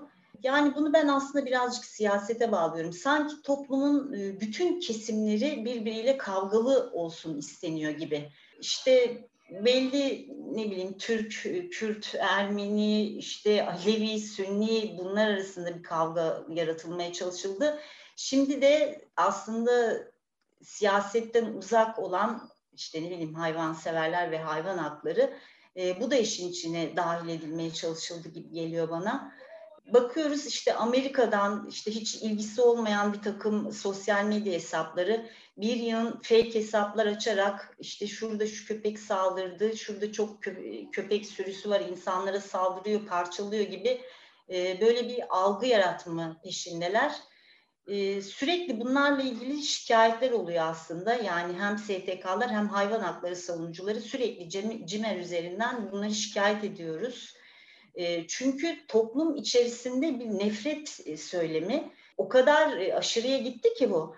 Hem sokak köpeklerine yönelik bir nefret söylemi var. E, öldürün zehirleyine varan hatta zehir tarifleri dahi veriliyor. Bunun yanında köpeklere ve sokak hayvanlarına bakan gönüllülere de şiddet uygulayına, uygulayına döndü ve zaten bunları da yaşıyoruz artık. Geçtiğimiz günlerde de bir örneğini gördük. Yani bunları ben e, bazı siyasetçilerin yaptığını düşünüyorum. Devamında da medya e, bunu devam ettiriyor. E, bir şekilde belki bu bir süre daha sürecek ama kazanamayacak bu hareket. Bunu da biliyorum. Sonuç olarak biz yüzyıllardır bu hayvanlarla birlikte yaşıyoruz. Sevgi ve sağduyu kazanacak, adalet kazanacak diye düşünüyorum. Benim de çok kısa bir eklemem olabilir eğer e, sonra da sanırım Yağmur bir şey söyleyecek gibi ama Ben burada Elif konuşmasının başında güzel bir şey söyledi. Ee, barınaklar harika, güvenli olsa e, ne olacak? Yani burada hayvanları hapsedeceğiz. Hapsedilecek hayvanlar. Yani böyle bir çiftlik gibi bir yer olmayacak. Ayrıca çiftlik gibi bir yer olsa ne olur? Yani insanla yaşamaya alışmış ama bu sadece köpekler veya kediler için de geçerli değil. Yani biz Yunus parkları ile ilgili, hayvanat bahçeleriyle ilgili değiştirmemi değiştirmeyi istediğimiz şey de bu. Bir kafes ne kadar büyük olursa olsun, e, bir havuz ne kadar büyük olursa olsun o hayvanın özgürce yüzebildiği, koşabildiği, avlanabildiği, uyuyabildiği, çocuklarını doğurabildiği bir alan gibi olmayacak. Ona sen doğal şartları hiçbir zaman veremeyeceksin. E, dolayısıyla biz e, lüks esaret istemiyoruz. Yani çok daha büyük kafesler veya çok daha büyük havuzlar istemiyoruz. Biz total özgürlük istiyoruz ve her hayvanın da doğasında yaşama hakkı olduğunu savunuyoruz. Her alanda. Ben de bununla bağlantılı başka soru bir soru soracağım. Yağmur'a söz vereyim öncesinde. Evet şeyi ekleyecektim ya şu e, hatırlıyorsunuzdur şu İstanbul'u özgürce turlayan işte toplu taşıma araçlarına binen kimseye zarar olmayan o kent yaşamına insanlardan bile daha iyi alışmış o evet, köpeğe evet, bile neler yapıldığını e, gördük hepimiz. Ya bu hayvanların yeri sokaklar değildir diyenler bu büyük şehirdeki insanlar ama kırsal yaşamda da aynı rahatsızlığı yer yer tabii ki görüyoruz, duyuyoruz. Ama bu kadar rahatsızlık var mı bilemiyorum açıkçası. Yani bazı yakınmalar çünkü şehirlerde artık şımarıklık boyutunda hani kafenin sokağındaki kediden tutun cama gelen güvercinden bile işte onun e, dışkısından bile şikayet eden çok insan var. Köpek konusuna da gelirsek hani bin küsur belediyeden Elif biraz önce söyledi yani 300 küsurunda bakım evi varken bu hayvanların toplanmasını savunmak özür dilerim ama bana ahmakça ve art niyetli geliyor. Çünkü toplanıp orada bakılsınlar deniliyor. Ama orada bakılmayacakları zaten ortada ki bu talebi dile getirenlerin bir kısmı da hayvanlar iğneyle öldürülsün istiyor zaten. Yani bunu açıkça zaten beyan ediyorlar. Üzgünüm ama öyle bir şey olmayacak. Dünyada eşit pay sahibi canlıların varlığından rahatsız olanlar var diye o hayvanları yok edemeyiz. öyle bir dünya yok. Biz hayvan hakları savunucuları da bu konuda uzlaşmaya açık değiliz ve gayet netiz. Dolayısıyla bu karşımızdaki kişilerle hani bir ortak noktamız yok ama şu olabilir ortak nokta. Birlikte yaşayabilmek için onların da haklarını çiğnemeden üzerimize düşeni e, yapmak. Bunun başka bir yolu yok. Ama bizim üzerimize düşenden ziyade yerel yönetimlerin üzerlerine düşeni yapmaları gerekiyor. Bunu eklemek istedim. Ben bir şey ekleyebilir miyim kısaca? Şimdi böyle bir grup var evet sokaklarda hani sokaklardaki köpeklere nefret kusan e, sürekli e, sokaktan köpek sokaklardan köpekler toplansın diyen e, bu grup e, aslında barınaklarda da köpekler olmasın diyorlar. Ee, şöyle yani barınaklarda köpekler olursa bizim vergilerimizle toplumun ödediği vergilerle bakılacak buna da razı değiliz diyorlar. Direkt öldürülsün diye bir şey söylüyorlar ayrıca. Yani hani barınaklar yapılsın orada yaşasın sokaklar güvenli olsun diye bir şey de söylemiyorlar. Barınaklar da olmasın oradan da öldürülsün e, bu köpekler diye söylüyorlar. Sanırım e, bu daha sonra o kadar uç noktaya gidecek ki hani kediler de olmasına dönecek belki ileride hani bu mantık şeye götürüyor. Kuşlar da olmasın bundan da rahatsız oluyoruz da götürecek. Böyle kibir, e, bencillik e, ve art niyetli olarak görüyorum ben bunları. Evet biraz öyle. Direkt böyle hani konuyu geçmiş gibi oldum ama bizim evde bir tane kedimiz var işte Victoria diye. Biraz böyle küçükken hasta olduğu için tedavisini yapıp evde sahiplenip şu an evde bakıyoruz bir hastalığı olduğu için. Ama mesela arkadaşlarımla şu konuyu bu işte yayın olacağını söylemiştim. Kendi aramızda şeyi tartışmaya başladık hani hasta olmayan, normal olan sokak hayvanlarıyla ilgili işte kedi, köpekler ya da başkaları da olabilir. Bir hayvanı eve alıp evde bakmak ihtiyacı olmadığı halde. Bununla ilgili ne düşünüyorsunuz? Biz bir bu sorunun cevabını bulamadık. Bu doğru mudur sizce? Bir hayvanı beslemek ihtiyacı olmadığı halde sizce yanlış mıdır? Buradaki etik nedir tam olarak? Ben yanlış olduğunu düşünmüyorum böyle bir şeyin. Tam Hı-hı. aksine çok merhametli, güzel bir şey olduğunu düşünüyorum. Yani madem biz hayvanlarla böyle iç içe yaşıyoruz, evcil hayvanlar diyeyim, yani kediler ve köpekler. Tabii ki evimizde de olabilir. Yani ihtiyacı olmadığı halde derken ya şey hasta olmadığı halde. dedim demek istedim. İlla hasta olması, ihtiyacının olması gerekmiyor. Bir hayvanla Hı-hı. birlikte bir yaşamı paylaşmak güzel bir şey bence. Ee, yani onun ihtiyaçlarını karşılamak sonuçta. Bir de şunu düşünürsek hay, ya, sokak hayvanları için özellikle maalesef ki çok fazla yani yaşam alanlarını daraltıyoruz. Özellikle bu betonlaşmayla bu koskoca yaptığımız bu şehirlerle yaşam alanları çok daralıyor. Aslında o en ihtiyacı yok dediğimizin bile belki bir ihtiyacı olabilir barınmaya, beslenmeye, işte tedavisinin olmasına. Ee, ben bunu güzel görüyorum. Ya bunu neden sordum onu da açıklayayım. Çünkü işte Victoria dedim ya kedimiz. Evde duruyor mesela bir balkon kapısını açıyoruz. Balkon kapısından böyle bir dışarıya bakıyor. Güneşi yatıyor, işte çiçeklerle oynuyor. Bir de bizim köpeklerimiz var işte bir, bir kangal bir tanesi golden. Onlar da mesela dışarı çıkınca çok mutlu oluyorlar. Doğaya bırakınca çok mutlu oluyorlar. Bizde de çok mutlular da sanki orada biraz daha mutlu gibi hissettiriyor bana. Benim konuştuğum kişiler de hissettiriyor. O yüzden aslında sormak istedim. Tabii ki de hep birlikte bir şeyleri paylaşmak çok güzel de arka plandaki o e, soru işaretini de bir sormak istedim. Hazır sizin gibi konuklarımız da varken.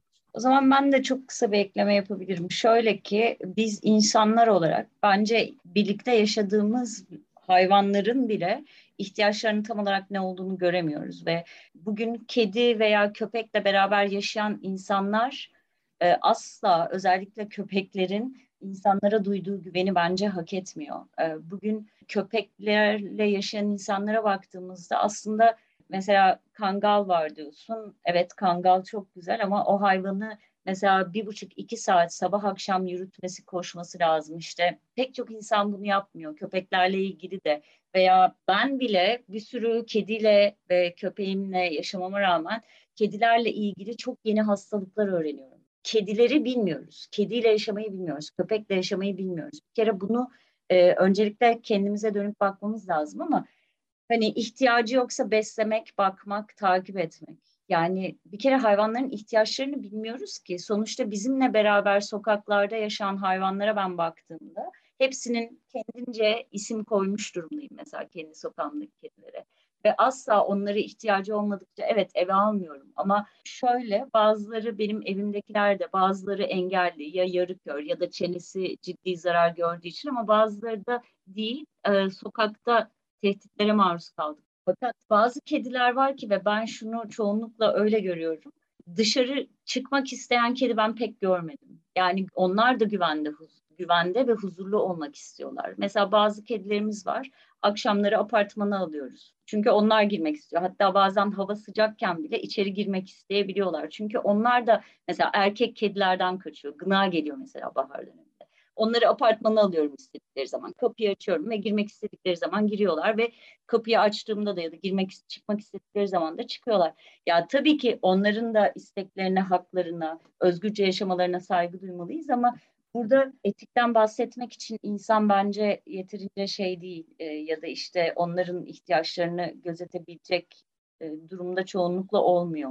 E, ama bunu sorgulamak önemli. Bu şekilde cevap verebilirim. Daha sanırım birkaç şey daha ekleyecektim ama çok dağıldım. O yüzden Yağmur el kaldırıyor. O girsin bence.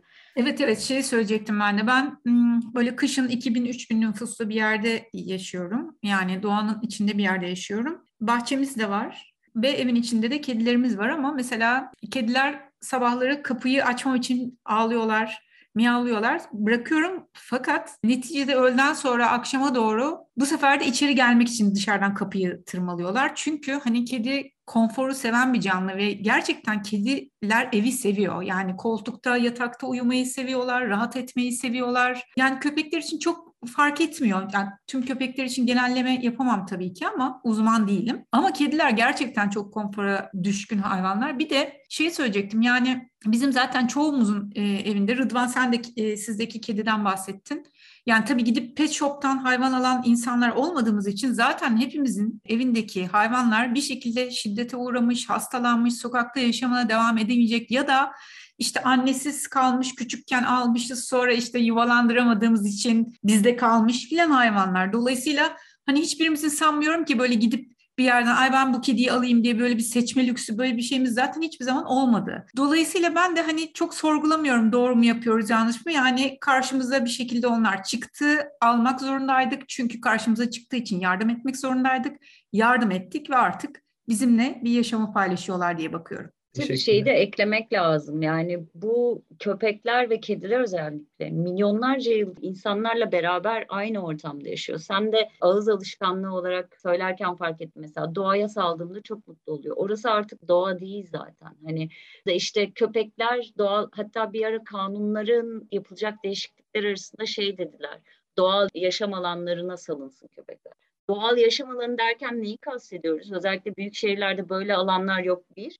İkincisi bu hayvanlar e, ormanlara salınıyor belediyeler tarafından. Ormanlar doğal yaşam alanı değil. Köpekler böyle kurtlar gibi e, sürü halinde gezip de işte avlanmıyorlar. Yani. Maalesef orada kendileri de zarar görüyor, aç kalıyor, susuz kalıyor. Hatta onları beslemeye giden gönüllüler oluyor zaman zaman yol kenarlarına veya ormana yemekler konulduğunda arabalar tarafından eziliyorlar. Yani bu hayvanları hapsetmeyin diyorsunuz, sömürmeyin diyorsunuz ama siz kedileri köpekleri alıp kapıyorsunuz diyenler var. Bir kere bunu söylemek için her şeyden önce hayvanların yaşam hakkına e, saygı duyan biri olmak gerekiyor ama Hani bu eleştiriyi ve sorgulamayı da tabii ki herkes yapabilir. Ama bu hayvanlar bizimle milyonlarca yıldır yaşıyor ve tamamen hayvanların güvende olduğu özgür bir dünyada da yaşamıyoruz.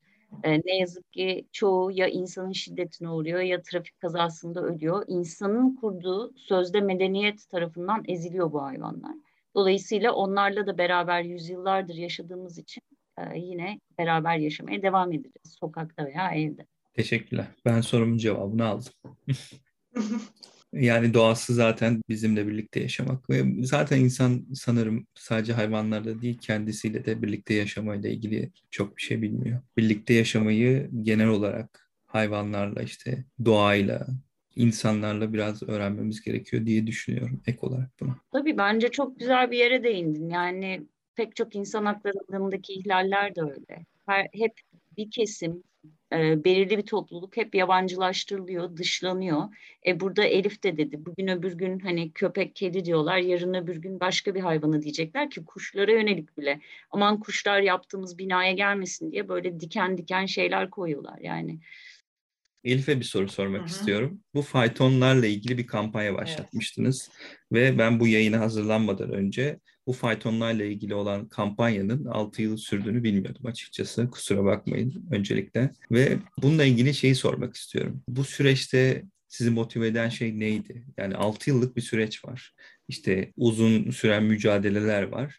Ve zaman zaman sosyal medyada da bununla ilgili siyasi partilerde parlayan konular oluyor. İstanbul Belediyesi olsun, başka şeyler olsun. Nasıl motive ediyorsunuz kendinizi ve bu sağlıklı çözümü nasıl sağlayabiliriz biz? Evet, 6 yıl süren yoğun ve aslında yıpratıcı da bir süreç olmuştu bu diyebilirim. İlk başladığımız dönemlerde e, o kadar yani şeyde adada atlar feci biçimde bir e, yaşamları vardı diyebilirim. E, işte senede 400 işte 500 kadar at kazalarda yaşamını kaybediyordu. Bunun yanı sıra e, bir de hastalıklardan işte tedavi koşullarının olmamasından dolayı da yaşamını kaybedenler var. Bu çok fazla bir sayı. Aslında mücadeleye başlamadan az önceki zamanlarda da e, atların bu ağır e, bir sömürü sisteminde öğütüldüklerini, yaşamlarını kaybettiklerini gördüğüm zaman böyle başladım aslında. Bir de sürekli adaya gittiğim o dönemlerde bir faytoncuyla sohbetim esnasında e, bu fayton atlarının işte faytonlarda çalıştırılan atların en fazla iki ya da üç yıl yaşadıklarını öğrendim. E, normalde atların yaşam süreci işte 20-25 yıl kadar o kadar ağır bir e, koşullarda çalıştırılıyorlar ki işte en fazla iki ya da üç yıl içerisinde maalesef ya kazalarda ya da e, işte aldıkları yaralar sonucunda tedavi edilmemekten dolayı ya da kışın e, ormanlara terk edilmesi sebebiyle yaşamlarını kaybediyorlardı. Bunun yanı sıra aslında hayvanlar çok mücadeleci canlılar, insanlardan çok farklılar bu konuda. Yaşamak istiyorlar. İşte bu biraz motive etti beni diyebilirim. Bir de gerçekten çok can yakıcı, çok üzücü bir süreçti bu. Zaten kampanyaya da öyle başladık. Bu süreçte maalesef ki adaların yani bir kısmında yaşayanlar diyeyim yaşayanların bir kısmında faytonların kaldırılmamasını istiyordu. İşte bu bizim nostaljimiz yıllardan beridir. Faytonlar var burada ve işte böyle devam etmeli diyorlardı. Yük hayvanı olarak görülüyor ya atlar. Yani atlar zaten yük taşır, insanları taşır, yük taşır. Buna mecburlar gibi görülüyor. Aslında bu da çok üzücü bir şey. Hayvanlar hiçbir şekilde bizim hizmetimizi yapmak zorunda değiller. Ee, yani iyi bakım koşulları sunulsun ama faytonlar devam etsin diyen e, çok kesim vardı. Aslında insanların da birçoğu böyle düşünüyordu. Koşullar düzeltilsin, faytonlar devam etsin diyen e, insan sayısı çok fazlaydı ama artık o kadar fazla at ölümleri yaşanıyordu ki biraz bunu da aştık bu kampanya süresince. Yani iyi bakım koşulları değil artık bu tamamen kaldırılsın denme noktasına gelindi diyebilirim. Bir de ruam hastalığı işte atlardan işte insanlara geçen bir hastalık. Son süreçte de bu yaşandı. Çok fazla at işte o son dönemde maalesef ki itlaf edilmek zorunda kaldı. İnsanlara da böyle bir hastalığın geçil, geçebileceği düşünüldüğü için çok fazla sayıda da at öldüğü için artık son dönemde bu tamamen ortadan faytonlar kaldırılmalı diye düşünüldü. Yani sonuç olarak faytonlar kaldırıldı. Bundan dolayı çok duyuz, duyum diyeyim öncelikle. Çünkü buraya her yıl belki bin tane at dışarıdan, yani ölen atların yerine sürekli atlar getiriliyordu. Hem kaçak yollarla falan gemilerle. En azından e, bu süreç yaşanmıyor artık. Bu tamamen bitmiş oldu. Ben teşekkür ediyorum bizi dinleyenler adına size. Çünkü şu an bilmiyorum odalara yakın zamanda gidenler varsa eskisinden çok çok daha iyi. Evet. Elektrikli arabalar var. Atlarla ilgili herhangi bir şey yok. Ucu bize dokunmasa belki gene olmazdı ama hastalık konusu. Ama öyle ya da böyle bu kampanya başarıya ulaşmış ve atlarla ilgili gerekli önlemler alınmış. Teşekkür ediyorum. Buyurun. Ben çok kısa da bir ekleme yapacağım. Bu biraz kampanya açmak isteyen insanlara da bence belki örnek olabilir diye olur, düşünüyorum. Olur, çok iyi. Mesela Elif, Elif'in mücadelesi uzun yıllar sürdü ve pek çok alanda sürdü. Pek çok eylem yapıldı, basın açıklamaları yapıldı Kadıköy'den adalara kadar. Aynı zamanda son dönemde de yaşam nöbeti diye bir oluşum tam da İBB'nin karşısında büyük bir irade göstererek sanırım 42 gün sürmüştü. Çok ciddi bir e, orada kendilerini gösterdi. E, mesajlarını bu konuyu hiç bilmeyen insanlara ulaştırdı. Dolayısıyla işte en başta da söylediğimiz gibi mücadele tek bir alanda tek bir şekilde yürümüyor ve işte Elif'in yıllardır çabası, basına verdiği demeçler, eylemler, düzenlediği dönem, eylemler aynı zamanda son dönemdeki alanda yapılan eylemler hepsi e, bir araya geldi ve büyük bir ses getirdi ve nihayet pek çok faktör de e, devreye girerek e, sonlandırıldı. Ne yazık ki hani e, tüm çağrılara ve çabalara rağmen atların takibi pek yapılamadı. Ancak bunun son bulması bile çok önemli. Çünkü daha fazla hayvanın ölmeyeceğini, daha fazla hayvanın sömürülmeyeceğini bilmek bile çok değerli. Kesinlikle. Bence de çok iyi bir örnek. Güzel kampanyalarında şimdi Elif de söyledi. Bu konuda evet faytonların kalmasını isteyen bir kesim de vardı. Yine az önce dediğim gibi bu konuda da aslında kampanyalar vardı Change.org'da.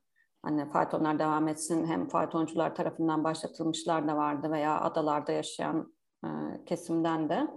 Burada bu uzun soluklu mücadelede aslında bir yandan kamuoyunun bilinçlendirme çalışmasının da çok iyi yapıldığını ben gördüm. Çünkü hani bizim İkisi de var ama faytonlara karşı kampanyalar hem sosyal medya paylaşımlarında çok fazla etkileşim alıyor hem çok imza alıyordu o dönemde. Adalarda yasaklandığı gibi birkaç farklı yerde de yasaklandı. Antalya'da yasaklandı. Son belediye seçimlerinden sonra İzmir'de yasaklandı. Kuşadası'nda. Yani aslında toplumda bayağı bir bu konuda fayton istememe e, eğilimi daha fazla hani nostalji tarafındansa diyebilirim. Bu da sanırım o 6 yıllık mücadelede epey bilinç oluşturulduğunu gösteriyor. Aslında bu soruyu nasıl soracağım bilmiyorum.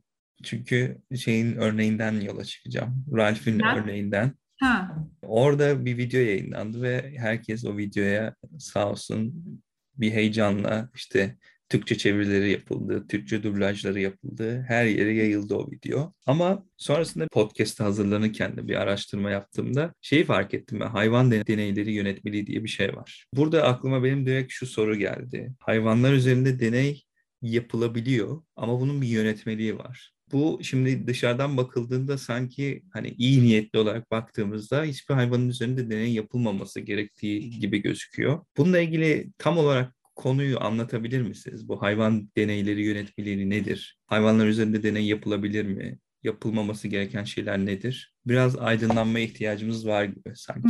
Yani çok girift uzun bir konu ama en e, yalın halde özetleyeyim hemen. Hayvan deneylerini düzenleyen ülkemizde iki tane yönetmelik var. Bir tanesi 2011, bir tanesi 2014'te çıkartılmış. 2014'teki yönetmelik şu an bir yenilenme sürecinde. E, 2011'deki yönetmelik deneysel ve bilimsel amaçlarla kullanılan hayvanların e, refahına dair yönetmelik.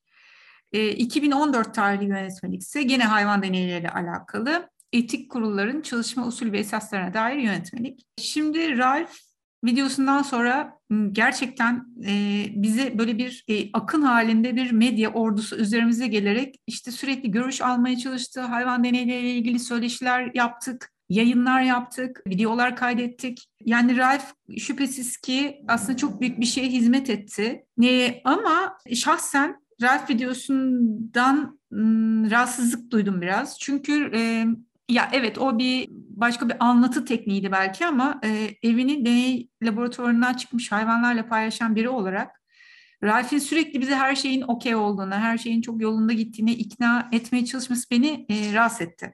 Ama Ralph videosu amacına ulaştı mı bence ulaştı ve çok büyük kitlelere e, meseleyi duyurdu. Dolayısıyla bir dönüm noktasıydı diyebiliriz. Fakat yeterli mi? Hayır değil. Çünkü o video evet kozmetikle ilgiliydi ve insanların çok kolaylıkla e, gözden çıkarabileceği bir şeyle ilgiliydi. Yani daha doğrusu çok e, kolaylıkla alışkanlıklarını, ürün tercihlerini değiştirebileceği bir şeydi. Ama maalesef ki işin zor kısmı kozmetik değil. Çünkü her yıl dünyada tahmini rakam bu 100 ila 120 milyon arası hayvan deneylerde kullanılıyor ve kozmetik alanında kullanılan hayvan sayısı yüzde 0.5. Yani yüzde bir dahi değil. Kozmetik bu e, büyük sektörün diyeyim. Çünkü artık bu bir sektör. Bu sektörün çok çok küçük bir kısmı. Küçük kısmı derken ölen yüzde 0.5 hayvan için tabii ki büyük bir şey e, rakamı hani küçümsemek anlamında söylemiyorum fakat sorun çok daha büyük. Bunu söylemeye çalışıyorum. Çünkü bizim işte soframızda tükettiğimiz tuzdan e, atıyorum işte çorbamıza kattığımız zerdeçala kadar aklınıza gelen her şey ama her şey hayvanlar üstünde yerli ya da yersiz test ediliyor. Yani yerli yersiz dememin sebebi şu mesela şöyle test çalışmalarına rastlıyorum ben yaptığım araştırmalarda. İşte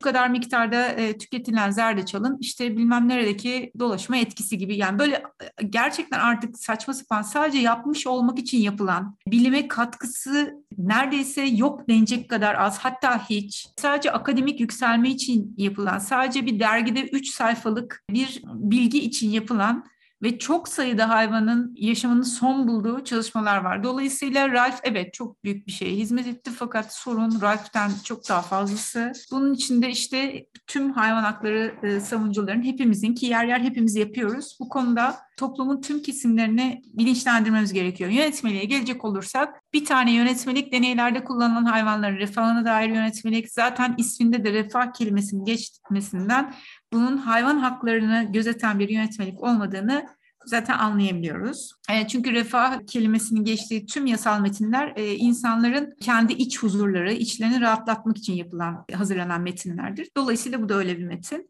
Diğer yönetmelik olan etik kurulları yönetmelik ise bundan çok farklı değil. Çünkü o da işte hayvan deneylerini işlevsel olmayan, etikle hiçbir alakası olmayan etik kurulları kurarak meşrulaştırmayı amaçlayan bir yönetmelik. Dolayısıyla bu iki yönetmelikte de hayvan deneylerinin önünde bir engel teşkil edecek hiçbir şey yok. Ee, sayıyı azaltmayı dair tavsiye niteliğinde böyle bir hani havaya uçurulan dilek balonu şeklinde bir takım cümleler var. Ama bunlar da dediğim gibi işlevsiz. Dolayısıyla ülkemizde hayvan deneylerinin önünde engel olabilecek bir şey yok. Dolayısıyla bu deneyler ülkemizde her ülkede olduğu gibi yapılıyor. Bunun tek istisna var. O da küçük bir mikro devlet olan San Marino Cumhuriyeti. Orada ne amaçlı olursa olsun hayvanlar üstünde deneysel bilimsel çalışma yapmak yasak. Belli ülkelerin bazı girişimleri var bu konuyla ilgili ama şu anda %100 sonuca ulaşmış benim bildiğim kadarıyla bir şey yok. Yani tüm deneyleri kapsayan bir şey yok. Kozmetik alanında deneyleri yasaklayan e, birçok ülke var. Ülkemiz de bunlardan bir tanesi. Ama bu yasak da birazcık kısıtlamadan ibaret diyebiliriz. Umarım Rıdvan sorunu e, en kısa şekilde cevaplayabilmişimdir. Teşekkürler. Bence çok açık ve netti. Eğer daha ayrıntılı bakmak isteyenler varsa resmi gazetede zaten bu yönetmelikle ilgili maddeler çok ayrıntılı bir şekilde yazıyor. Ha bu arada pardon deneyehayır.org sitesinden de bilgi alabilirler. Heh, tamam bu da çok iyi oldu. Ee, buradan da bakabilirler.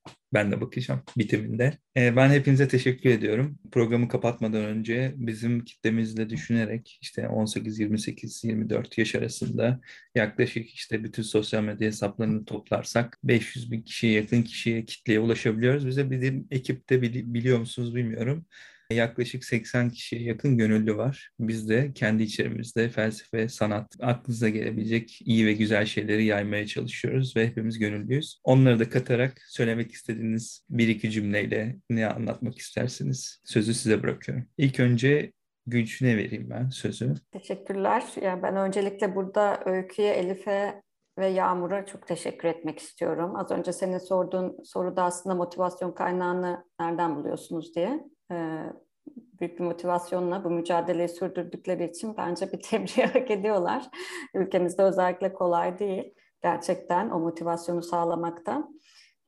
bu yüzden bu çalışmaları desteklemek de önemli. Hani dinleyicilere öyle bir mesaj iletmiş olayım. Hani nerede görürlerse Change.org'da olur, sosyal medyada başka yerlerde olur, başka alanlarda sahada olur. lütfen desteklesinler. görüşlere katıldıkları ölçüde tabii ki. Onun dışında ben bir de şöyle biraz daha pozitif bir şeyle bitirmek istiyorum. Biraz hani o yasadan bahsedirken negatif oldu ama bir yandan da Türkiye'de hayvan hakları mücadelesi bence çok güçlü. Bizim e, de takip ettiğimiz kadarıyla gördüğümüz hani Avrupa ile vesaire bazı şeylerde kıyaslanıyor ama e, birçok şeyde de aslında o kadar büyük bir ses çıkıyor ki hani sokak hayvanlarının toplatılması mevzusunda olsun günlerce gündemde kalabiliyor. Bu da bu aslında Hani bir yandan tabii ki mal olarak görme de çok var toplumumuzda ama hayvan sevgisi ve savunuculuk da bir o kadar güçlü diye düşünüyorum. Bu sayede birçok konuda geri adım da attırılabiliyor. E, mücadeleler e, çok da boşa çıkmıyor diye düşünüyorum. E, dinleyen herkese de teşekkür ediyorum. Kampanya başlatmak isterlerse her zaman bize sosyal medya hesaplarından ulaşabilirler soruları vesaire için e, veya destek isterlerse. Söyleyeceklerim bu kadar. Teşekkürler. Bu arada ben sizin e, isim soy isminizi de podcast'in açıklamasına yazacağım. E, size ulaşmak isterlerse belki mail adresinizi de eğer izniniz olursa paylaşabilirim. E, daha rahat ulaşabilmeleri Hı-hı. için. O şekilde de sizlerle iletişime geçebilirler. Öykü'ye söz vereyim o zaman ben. De e, olumlu ve umutlu bir mesajla bitirmek istiyorum. Yani bugün mesela özellikle bizi dinleyen, özellikle bu noktaya kadar dinleyen birileri varsa bence zaten e, mücadele ruhuna çok açık kişilerdir ve değişime açık kişilerdir. E, belki bu Change.org'un da sloganlarından biri olabilir ama e, bunu bilmiyorum, çok emin değilim ama çok sevdiğim bir şey var. Görmek istediğimiz değişimin kendisi olmalıyız her şeyden önce diye. Şimdi baktığımızda özellikle hayvan hakları diyoruz. Biz günlük alışkanlıklarımızı, zevklerimizi, e, giyecek ve yiyeceklerimizi düşündüğümüzde aslında hayvan sömürüsü her yerde. O yüzden bu hayvan haklarından bahsedeceksek ve bunu hayatımızda bir kere işleyeceksek her şeyden önce bize öğretilenleri sorgulamak en önemlisi diye düşünüyorum. E, bütün bu dünyanın doğa kapasitesini zorlayan, hayvanları köleleştiren, biyoçeşitliliği yok eden ve adaletsizliği tetikleyen mevcut tüketim düzenini ve bunu empoze eden kurumları da bence değiştirmek için e, hepimizin yapacağı bir şey var. Öncelikle kendimizi değiştirmek, kendimizden başlamak değişime ve sorgulamaya. Yani bu insanın ve insan harici hayvanların geleceği de bizim bireyler ve karar vericiler olarak e, yapacağımız, seçeceğimiz tarafla doğrudan bağlantılı. O yüzden bizi dinleyenler olursa ben de onlara hani siz ne tarafta yer, yer almak istiyorsunuz lütfen onu sorgulayın ve değişimin kendisi olun diyerek umut verici bir şeyle bitirmek istiyorum. Teşekkürler. Elif'e söz vermek istiyorum. Teşekkür ederim. Öncelikle hayvanların sahibi değiliz. Onlar da tıpkı bizler gibi bireyler. e, bizlerle aynı yaşam hakkına sahipler. Bunu bir to- toplumda yaygınlaştırabilirsek aslında bu çok önemli. Hak mücadeleleri çok önemli ama bence yani hayvan hakları mücadelesi ya hayvan hakları mücadelesine aslında gençlerin katılmasını çok isterdim ben. Çünkü çok fazla değil gençler maalesef ki bu alanda. Belki de her alandaki mücadele alanında gençler fazla değil ama hayvan hakları alanında gençlerin olmasını gerçekten çok istiyorum. Yeni seslere, yeni nefeslere e, ihtiyacımız var. Bunun için hep açığız. Keşke gelseler. Buna ben de hazırım birlikte mücadele etmeye. E, gençleri bekliyoruz diyeyim son söz olarak da. Teşekkür ederim. Ben teşekkür ederim. Ben gelebileceklerine inanıyorum. Hepsi gelmese evet. bile en azından bir kısmı gelecek. Evet, yani bu programla ilgili değil ama ilerleyen zamanlarda bence. Buyurun Yağmur. Ay ben son söz ve toparlama konusunda hiç iyi değilim ama demin Ralph'ten bahsederken aklıma gelen şeyi söyleyeyim. Hmm, bundan sanıyorum iki yıl önceydi. Öykü de şimdi hatırlayacaktır. Bir vesileyle bir deney merkezine e, gittik ve orada odalarda hmm, farklı türden hayvanlar vardı. Ve e, öykü gösterdi bana da. Bakar mısın dedi. E, ve orada işte farelerin olduğu kafesler vardı ve doğum yapmış anne fareler de vardı onların arasında. Ve yani o olay gerçekten benim hayatımda beni en çok etkileyen birkaç olaydan biri oldu. Belki de en çok etkileyen diyebilirim. Çünkü yavrularını bizden saklamaya çalışıyordu hayvan. Ve e, gerçekten duygusal olarak e, çok yıprandık o anda. Ben de pozitif bitireyim arkadaşlarım gibi. Ben de diyeyim ki hiçbir canlının e, çocuklarını diğerlerinden saklamak zorunda olmayacağı bir dünyayı hep birlikte inşa edeceğiz diyeyim. Teşekkürler. Benim de aklıma Nazım Hikmet'in bir şiiri geldi. Dünyayı verelim çocuklara. Hiç değilse bir günlüğüne. Allı pullu bir balon gibi verelim oynasınlar. Oynasınlar türküler söyleyerek yıldızların arasında. Dünyayı çocuklara verelim. Ufacık bir elma gibi verelim. Hiç değilse dünya öğrensin arkadaşlar. Çocuklar dünyayı alacak elimizden. Ölümsüz ağaçlar dikecekler diyor. Ben de katıldığınız için çok teşekkür ediyorum. Bundan sonraki süreçte elimizden geldiğince biz de Mozart Cultures olarak desteklemek isteriz.